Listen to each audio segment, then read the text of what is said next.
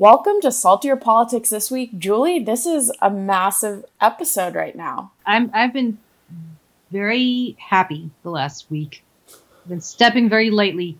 That's the thing. I I I I keep waiting for a shoe to drop because 2020 has taught me to not truly be just settled and happy about anything because the shit always hits the fan. So I don't know what I'm really waiting for, but again, Trump not wanting to I guess have a peaceful transition is is still concerning me, not letting me fully lean into happiness. Not to be a buzzkill, but this is saltier politics. What the depressing part about this is is how many Americans refuse to acknowledge the inevitable and, and are believing this nonsense about voter fraud. I mean, with no evidence, with no with nothing. I mean, what I've heard honestly, some examples of what I've heard oh, it's voter fraud because the media was against Donald Trump. That's not voter fraud. Oh, this election was stolen because um, Twitter sanctioned Donald Trump from spreading lies um, about voter fraud. No, that's that's not calling this election stolen, um, and so on and so forth. I mean, they can't produce any evidence that would change the trajectory of the vote in any of these hard to count states. Um, and the reason they're hard to count, or they're not even hard to count, the reason that we have a delayed count is because the legislature in Pennsylvania, the legislature in Arizona, and the legislature in a lot of these other states refused to allow the vote to be counted until after the polls closed. That's why it's taken so long. And it was and completely legal too. They did this cynically to sow doubt in the outcome of the election because they knew that the vote by mails would trend Democratic because obviously Trump told everybody who supported him not to vote by mail because somehow that was going to be a corrupt process. So they understood that the vote by mails were going to be typically more democratic. That's a problem. I mean, that's a problem because you legitimately have things that are bigger than Donald Trump or Joe Biden, and that's called the outcome of this election. The other thing I've heard is, well, Democrats, you know, didn't acknowledge Donald Trump as a legitimate president for four years, so why should we do this now? Well, wait a second. You could at once say that the Russians helped Donald Trump win the election by dropping a bunch of stuff at very precise moments during the 2016 campaign and still acknowledge that he won the electoral college right i mean people just people don't understand the difference between what they feel about somebody and what the law provides for and Donald Trump went to the White House as the incoming president, met with the outgoing president, Barack Obama. Barack Obama and his opponent, Hillary Clinton, showed up to Donald Trump's inauguration. Nobody ever said, oh, you can't inaugurate Donald Trump because he didn't win. That never happened in the Democratic side. We had a peaceful transition of power the same way we've always had it, where the outgoing president has shepherded in the incoming president. This administration refuses to do that. This administration refuses to even turn over transition funding. I don't even understand what we're dealing with here. I understand that Donald Trump is mentally ill and always has been. What's sick about this is the millions of people he has infected with his mental illness. I did not realize it was contagious until now, but apparently mental illness really is a contagious thing, and he's contaminated people with it. Right, and it's contaminating the whole basis of what democracy is our democracy is built on is is being able to have faith in these election and the electoral process. And in the long-term damage that's doing, we can't tell right now, but but what do you think long term? How how is this going to impact future elections? Because it sets a dangerous precedent sets a very dangerous precedent and the precedent that it sets is that we no longer have something we agree on which is how elections are held. And what's happening now is look a lot of this don't underestimate how much of this is being influenced by outside nefarious forces whether it's russian bots or others from across the world who really don't care about donald trump but care about sowing discord in our electoral process you have Vladimir Putin, who was furious because he believed 15 years ago, if not more recently, that Hillary Clinton, when she was Secretary of State, was behind all those mass protests happening around his elections in Russia in vowed retaliation. So he would love nothing more than to see to have to show put footage on Russian state television of boarded up storefronts in New York and people rioting and people looting and people refusing to acknowledge the legitimacy of the election. None of which has happened, by the way. There's been no rioting or looting in New York, um, and all the boarded up shops have now unboarded themselves up because there's no reason to be concerned. But what people don't understand at the Trump side, these people who, who, who look at social media, whether it's Facebook or Twitter, is they're being influenced by people who don't wish the country well. And every time they legitimately come up with, well, so and so said this, well, so and so said that. Well, who the hell is so and so, and where do they come from, and where are they tweeting from, and on whose behalf? And they're basically being infected by foreign propaganda. It's incredibly, incredibly dangerous. I mean, it's just brutally dangerous. And when you've got people like Mark Zuckerberg who don't do much to stop it, that says to me that you know it's it's it's profit uber alles. He doesn't care as long as he makes some money. But it's awful for this democracy. It's awful for the future of this country. It's it's incredibly concerning. So, you know, there you go. You want to know what the other shoe dropping is? It's that. It's you know we we might have won the battle here, but the war is far from concluded, and it's not trending in a good direction. Well, speaking of a battle that's not over, what are you, what are you feeling about the Georgia races? Because these are huge. And how do you, I guess, also want to keep voter interest? Do you think people will, the same amount that we saw, will come out to vote during the runoffs? Stacey Abrams certainly is going to do what she's going to do and what she has done. And I, you know, uh, this pod has long admired Stacey Abrams. And as you know, I was, I recall we were sort of pushing her hoping that she was going to be um, Biden's pick for for VP because she's just amazing to me. I love her. I love how fearless she is. I love how self confident she is. Um, and she did something incredible. I mean, she lost her election in Georgia.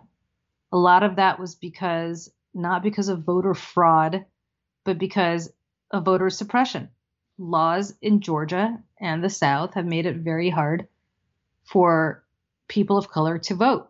That's the whole point.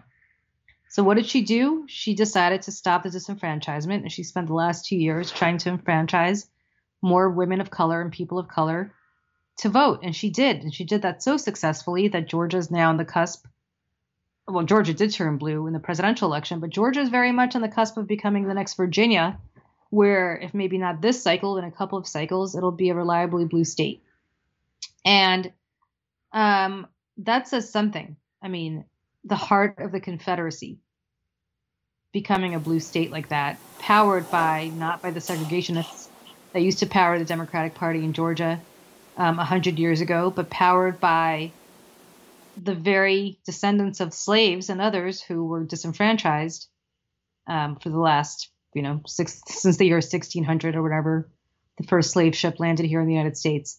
So I think that's amazing. And I don't know whether it's going to happen this year in January. I do know that if anybody wants to spend a few bucks down there, they should send some money to Fair Fight, which is Stacey Abrams' organization down in Georgia, in addition to maybe if they want to spend send some money to um, the Democratic candidates down there to Ossoff and to Warnock. But um, we'll see. I mean, it's it's it's the story of Georgia is not necessarily just about what's happening in January. The story of Georgia is is watching the transformation of Georgia to becoming what is hopefully going to be another Virginia, um, a state that is powered by a combination of African American and other voters of color. It's not just African Americans, combined with college educated voters in the Atlanta um, in Atlanta proper and in the in the Atlanta suburbs, which I think is is great.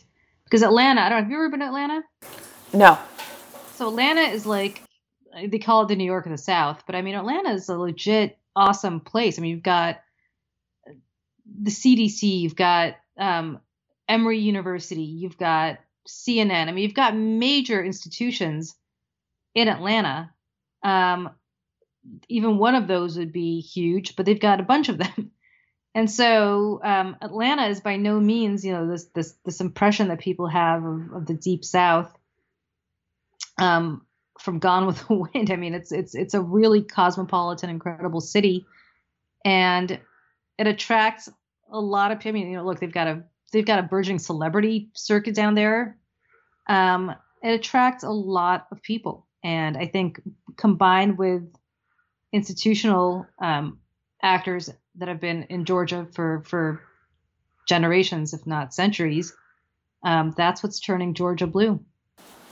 Well, another big thing on election day was a lot of legalization for cannabis around the yep. country, and then also mushrooms and psychedelics for therapeutic use in Oregon and I think DC, uh, which was interesting. My home state legalized, New Jersey legalized um, marijuana at long last through a referendum. Uh, they couldn't get it done legislatively, but they did it through a referendum and overwhelming, I mean, overwhelming support for legalization. Um, as you know, I hate pot. it does it does not agree with me. Um, but I'm thrilled. I'm I'm really happy about that. And um, I've never known anybody to smoke a joint and go out and, and shoot up a a school, but I've I've certainly seen stories about people drinking and doing that. So if alcohol is legal, I don't know why marijuana has been illegal all these years, other than stupid um, movies that we were shown when I was in, in junior high school, which I think Emily, by the time you were in junior high school, didn't do anymore. But like, it's a gateway drug and reefer madness, and you're all going to go insane if you smoke pot. And the reality is, of course, none of that is true. Pot is a gateway to carbs. That's about. Is that right? It's a gateway to just large amounts of carbs and Domino's pizza bowls, but I would. Pot, pot is a gateway to making me unhappy, so I, I do not like pot.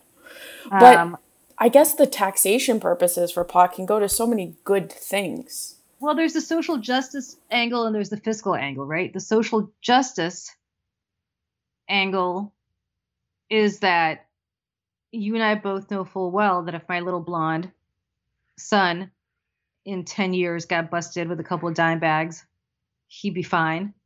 But if his counterpart in the inner city who's black got busted, they'd have a record for the rest of their lives and they'd have a hard time as a result getting a job because they'd have to check a box saying they've been convicted of a felony. They'd have to um, check a box if they wanted to rent an apartment saying they've been convicted of a felony, which would preclude them in some places from being able to rent an apartment. Um, so it's a really awful thing. The social justice component of this is awful. New Jersey, I think, if I'm not mistaken, has the highest record of arrests for pot. Uh, I may be wrong about that, but one of the highest records um, in the country. And black kids or black people are three times more likely, or people of color, I shouldn't say just black people, um, are three times more likely than white people to get arrested, despite the fact that they consume this stuff at the same rates. So, what does that tell you? There's a huge racial component to this, there's a huge justice component to this, but there's also a huge fiscal component to this. People are sick, and I've seen the polling on this. People are sick of spending money prosecuting crimes like marijuana possession. Right? They think like their money could be better used for better things. Right. And why you're spending resources, police resources, which are not cheap, law enforcement resources, um, time with the courts, all of this is a taxpayer expense to prosecute pot crimes is something that people, even people who don't have a vested interest in cannabis legalization because they don't smoke themselves or consume it themselves, they think is stupid. There's just no reason to spend that kind of money on that particular quote unquote crime. So I, when you combine those two factors, it stands to reason that people overwhelmingly support legalization. Right. Oh, I also wanted to bring up with you because I just thought it was highly amusing in Pennsylvania the Four Seasons landscaping incident with Rudy Giuliani, but did you hear they're gonna I think they're arranging a road race from Four Seasons Landscaping to the Four Seasons Hotel, Hotel. Which I thought if I was in Philly right now, I would absolutely run that. But so, um, yeah, I know where the Four Seasons Hotel is in Philly. I actually know Philly fairly well. Um, I grew up about an hour outside Philly um, in New Jersey, so I, I, you know, I've spent some time there. But the Four Seasons Hotel is right in Center City. It's a great, you know, but um, I, I'm not sure about Four Seasons landscaping. I think I roughly know where it is. If it's across from a crematorium and a and a strip club, I, I, I generally know where those kinds of institutions would be located in Philly. It is nowhere near the Four Seasons, but you know, remember that Sein- you watched Seinfeld, right? Yeah. Remember that episode? I keep saying this. Remember when Tim Whatley, the dentist, who's played by Bryan Cranston, who then went on to to be the lead guy in Breaking Bad, but when he converted to Judaism and started telling these Jewish jokes, and Jerry was all like offended, and he goes to talk to a priest about it, and the priest goes, "Are you offended as a Jewish person?" And Jerry goes, "No, I'm offended as a comedian because the jokes are so lame." Oh my god. Like I'm not offended as a Democrat. I'm offended as somebody who does this for a living the fundamentals of any campaign. You find the most basic congressional campaign, never mind a presidential, and they have something called an advance team, where somebody does what is known as advance, which means that they go and they advance the location. They you check it out. this. They, they, they, they check it out. They see what it looks like. They see what the optics will look like. They see what's around they see how the cameras would be staged if you're anticipating press, which obviously this Giuliani press conference was anticipating. It like it's always some 25 year old kid in a, a big campaign, a presidential campaign. It's not a 25 year old kid in a presidential campaign. It's you know, a, dozens of people responsible for this, but at least in a congressional campaign, you'll you'll send an intern if you don't have anybody else to go check it out. Just be like, go check it out Go talk to the owner, see how we're going to stage this, see where the camera is going to, where the risers for the cameras are going to go. Nobody did this. Mm-mm. For the president of the United States, nobody bothered to do this.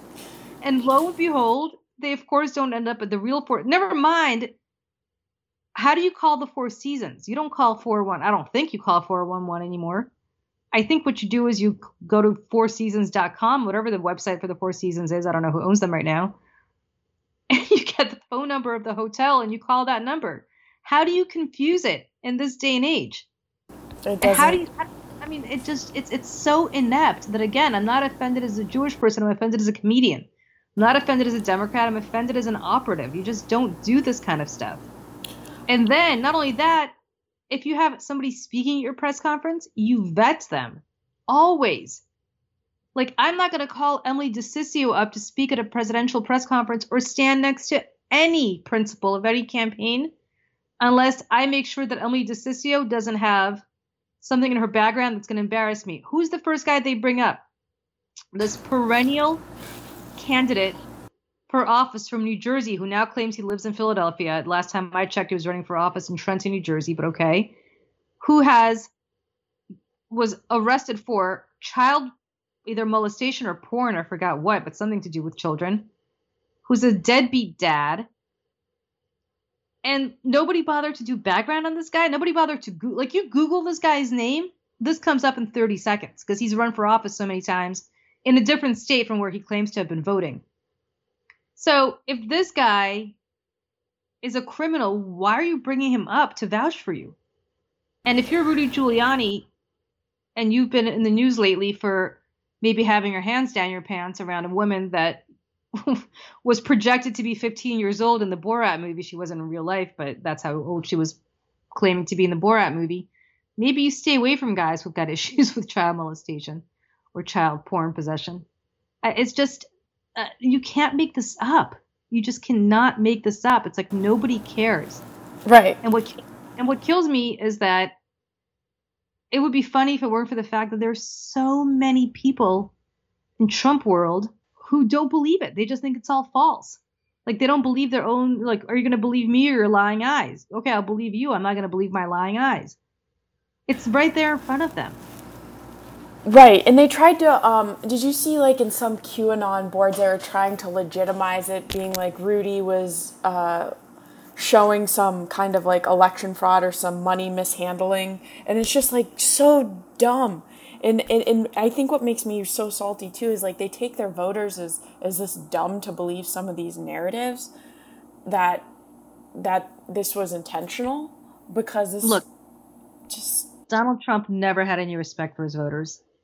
Howard Stern was absolutely right. And if you're from New York and you know you've been following the clown show that has been Donald Trump since the 1980s, um, which I have, what you know is this Donald Trump would not be caught dead socializing with his voters. Donald Trump would not be caught dead respecting his voters. Donald Trump wants to hang out with celebrities and other rich people. They just don't want to hang out with Donald Trump. But Donald Trump wants nothing more than to be accepted by the very people who did not vote for him and disdains, tremendously disdains the people that are supportive of him. I, I, hate to say this, but if you live in a mobile home in Oklahoma, Donald Trump doesn't want to know you. He'll take your vote the same way he'll take your money. If you were, you know, back in the day when you go to Macy's and you buy his stupid branded ties. But he's not gonna. He, does, he has no respect for you, and he has no respect for you because you could be the hardest working janitor on the planet, right? Or the hardest working waitress on the planet. I respect you because you work really, really hard. Donald Trump doesn't respect you because you don't make a lot of money. Right. And that's the part that he doesn't like. The people that vote for him, for the most part, he does not respect them. He doesn't. Jared and Ivanka, where do they hang out? Where where are they desperately going to try to get back into when they come back to New York? Back into the New York, they're they're going to want to go back out to the Hamptons. They're going to want to hang out at the New York social scene. The Hamptons may not be inviting them back, but the reality is they're not going around. They're not vacationing in you know in in in Alabama, right. where people for them. They're going to be they're going to be desperate to get back into the social circle. They have publicly, or their father has publicly excoriated the swamp that he keeps talking about, which of course would never rival the swamp that he created. But the people to whom he refers to as the swamp, those are the people he's dying to hang out with, that they're dying to hang out with. Where do you think Donald Trump Jr. lives? I know the building. I've got three friends in that building. And believe me, none of them want anything to do with him. Right. Harry Seinfeld lives in that building, by the way. I believe Diane Sawyer still lives in that building. Right. You're not saying, oh yeah, Trump Jr. lives in this building as a way to like attract people to it. And I and I mean even look at like places, you know, Equinox, people once they heard that the owners gave to the Trump campaign, people were like, I don't want to be a part of this anymore. And Equinox yeah. is like a New York institution for a lot of people. Like they love it. Yeah. I mean, so let's just be very clear about where the Trumps choose to live and whom the Trumps choose to socialize with. They're not inviting, you know, a lot of Floridians to local Floridians to Mar-a-Lago. No, and what's going to happen to Mar-a-Lago is this is going to be fascinating, right? All the people who joined Mar-a-Lago over the last 4 years because they wanted to be close to the president because they wanted favors for their business. That's going to go bye bye now. That's going to go away. The problem for Donald Trump is all the people whom he disdains privately, but you know gets them to believe somehow that he's on their side publicly. They're not going to be able to make up the difference because they're not going to be paying two hundred fifty thousand bucks, whatever it is, a year to be a member at Mar-a-Lago. It's going to be a really hard reckoning, which brings me to the fear that I've had, and I think I've alluded to before. Donald Trump's about to be in a really bad way financially. So he's got a couple of options that he's that he can do.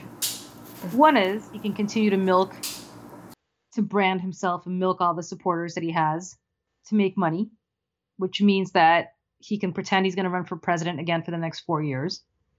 And they're going to send him money and he's going to start a you know, if you noticed, I don't know if you saw this, he started a super PAC. As long 501c4 as long as it's for quote unquote educational purposes, the majority of it, not all of it, but you know, a little over 50% of it and educational purposes, you can pretty much spend it on anything. The law is really, really, really fluid.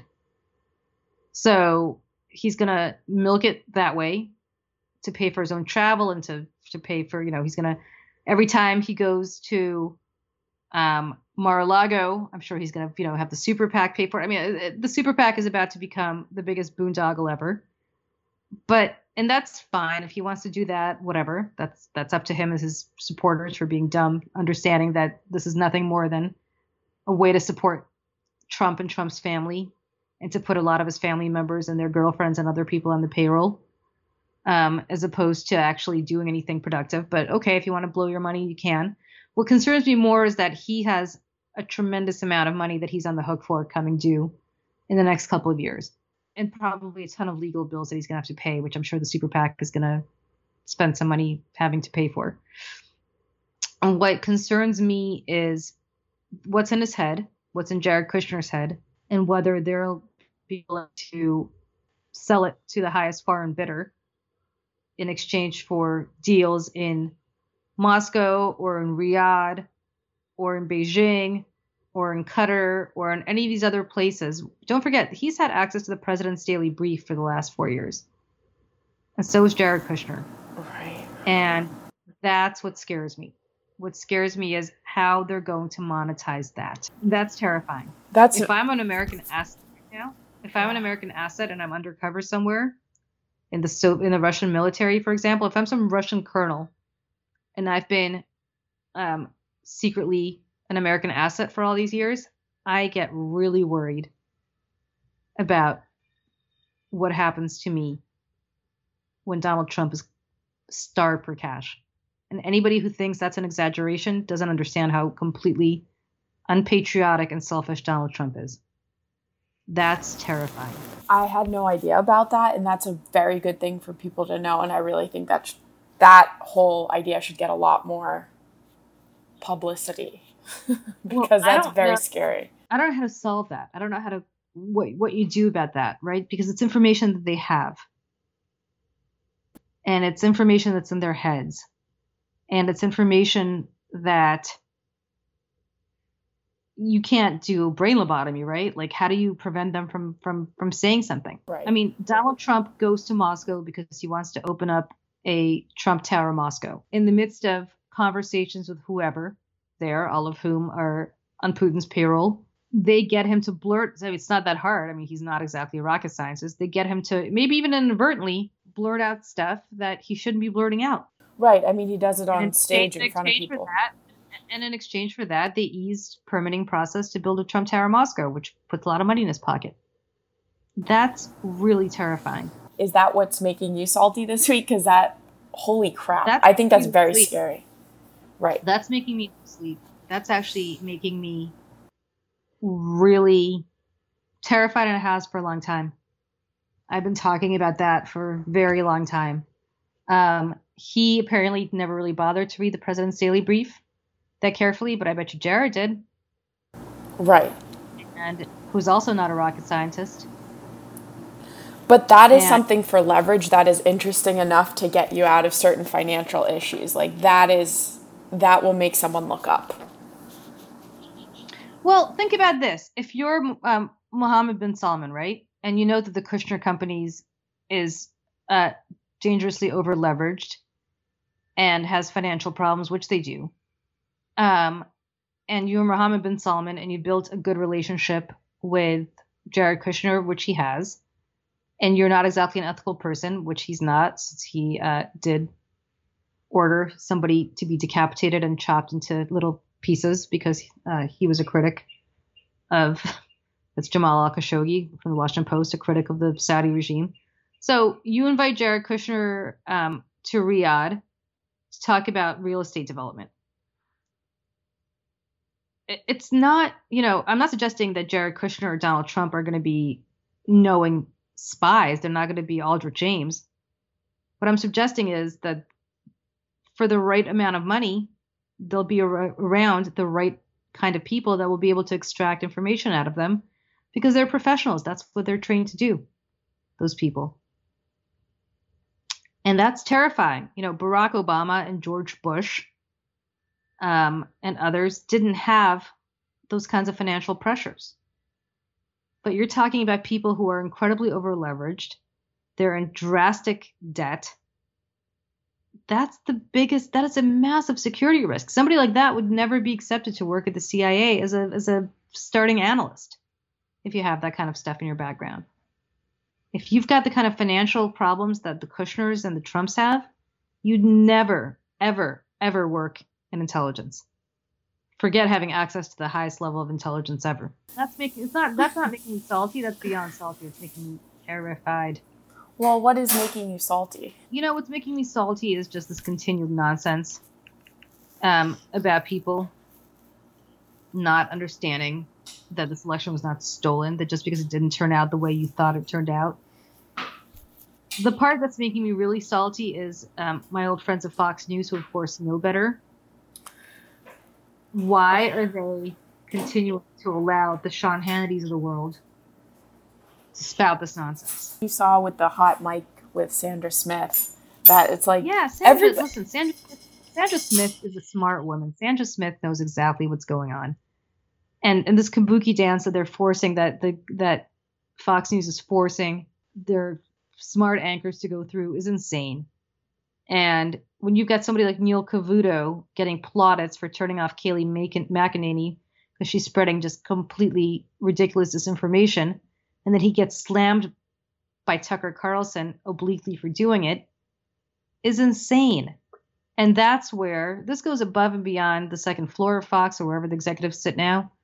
This is Rupert Murdoch. Like Rupert Murdoch has got to put an end to this. Right. He just does. And it's, you know, this is not an organization that's known to do stuff that's for anything other than its bottom line. We're getting to a point in American history that we've never had before. And I really wish cooler heads would prevail and make it clear that this cannot go on. Because they're they're ginning up their viewers for profit but completely contrary to what all evidence shows. Show us the evidence. Seriously, show us the evidence. Right.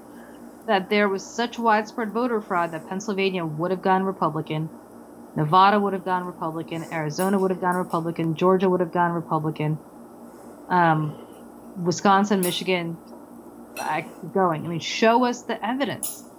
There is no evidence of widespread voter fraud that would have changed the trajectory of 10,000, 20,000, 100,000, however many number of votes. Just doesn't exist. Absolutely. And and even, you know, you had mentioned this before, it was the Pennsylvania GOP who who who voted against counting votes earlier, even opening the ballots and straightening straightening them out so they could be easily counted ahead of election day. They're like, "No, no, no, we have to wait." which is not on the Democrats at all. That's that's them making a stance and making a decision and be complicit in this whole voter fraud or there's something fishy theme that's happening. Yeah. I mean, it's it's it's just absurd and I wish people would just stop. The reality is I know how people feel on the other side about Donald Trump losing because that's exactly how I felt when Donald Trump won right? I got it. You're sad that he lost. So pick yourself up and work really hard for the next four years to elect a Republican. The way I worked really hard for the last four years to get Democrats into office.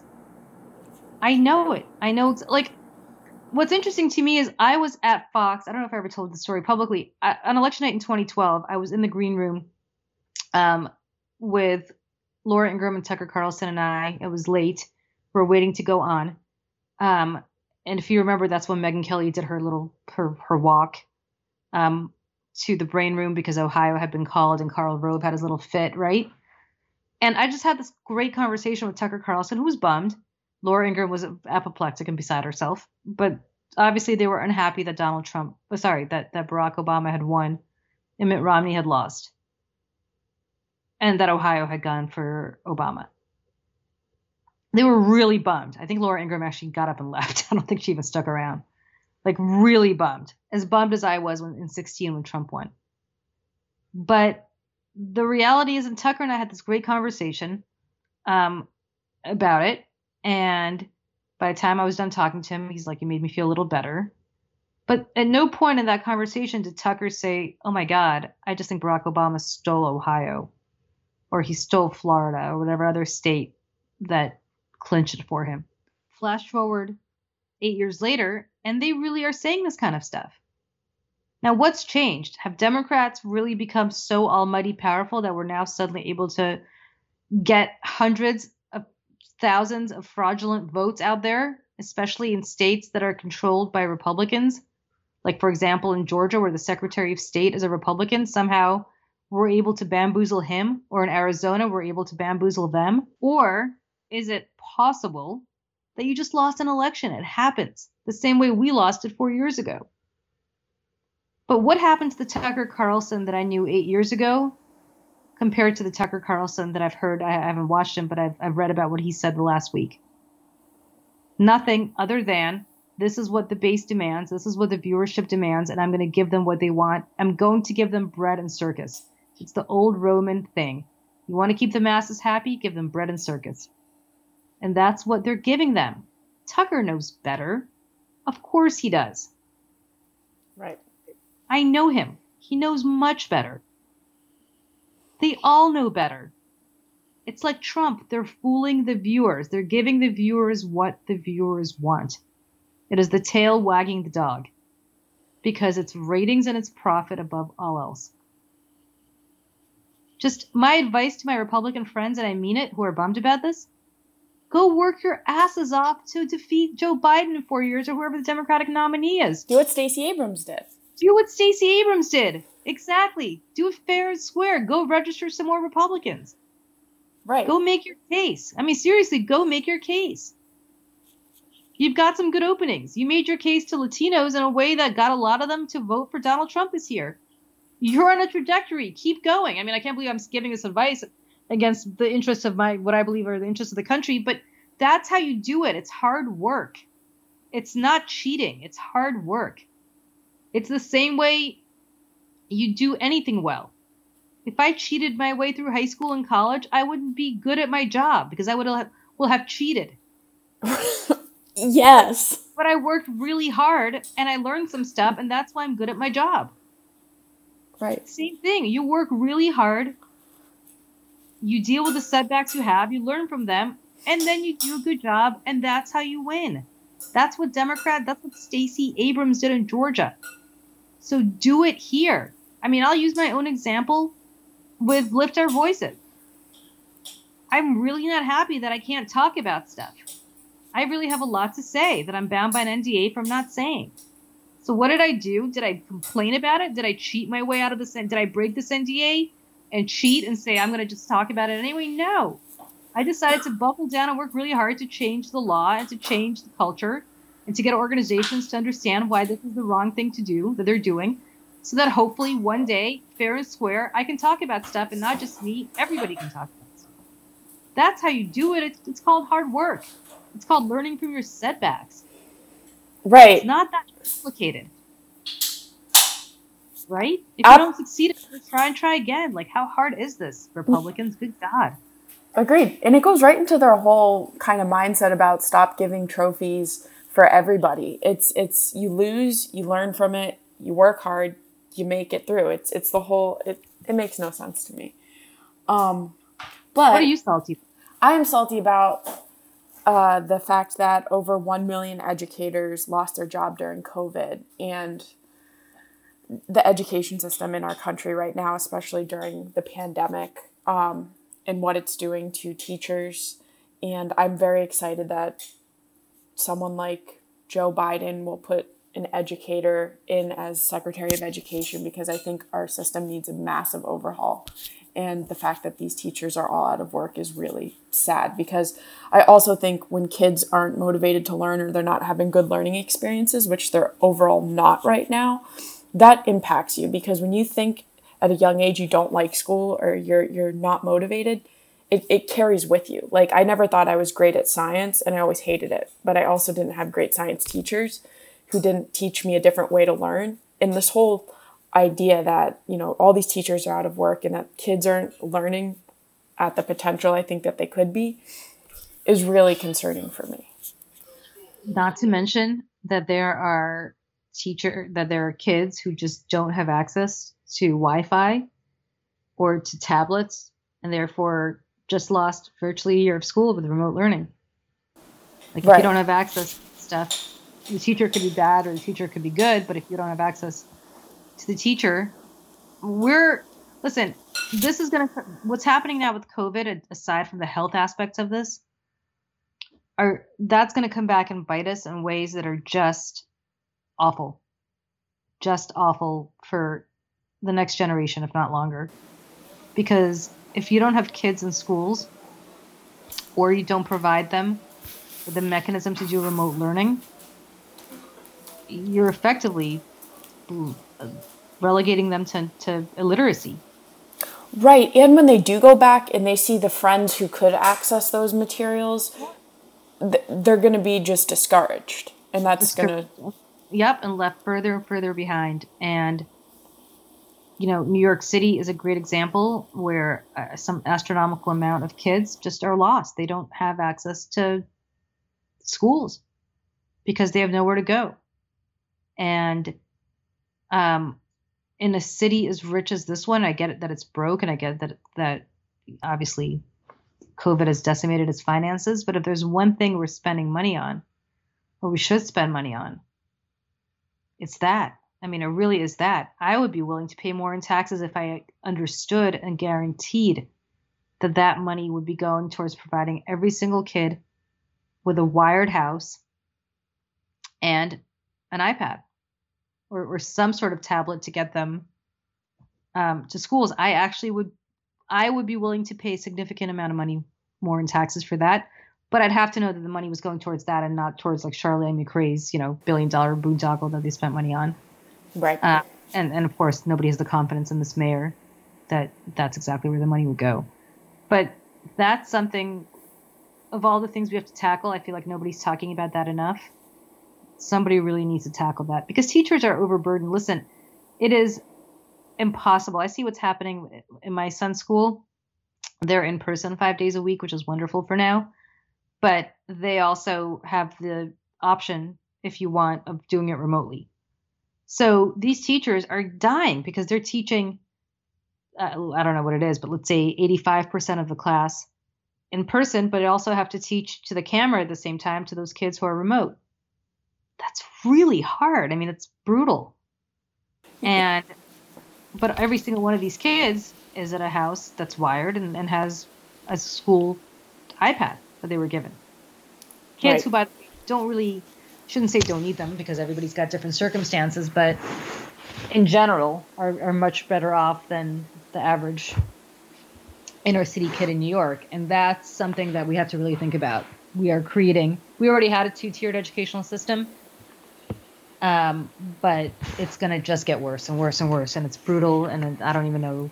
Uh, that's a whole that that's a podcast for a whole separate day, and more importantly, that's a podcast that like I feel like that's a whole separate podcast that people who are actually educators need to do if it's not being done already. Right. Because that that the the problems there are virtually insurmountable. Well, Julie, what are on a to end on a positive note? What are you looking forward to this week? Um, I am looking forward to. Um, well, first of all, I'm looking forward to the fact that the Supreme Court looks like it's not going to overturn the ACA, which is great, um, judging by what um, Kavanaugh, interestingly enough, and Roberts and a few others said during arguments. Um, but I'm also just, you know what I'm looking forward to? I'm looking forward to a return to normalcy. And I know that's not going to happen because I think Trump's going to continue to do the rallies and he's going to continue to do all the whatever.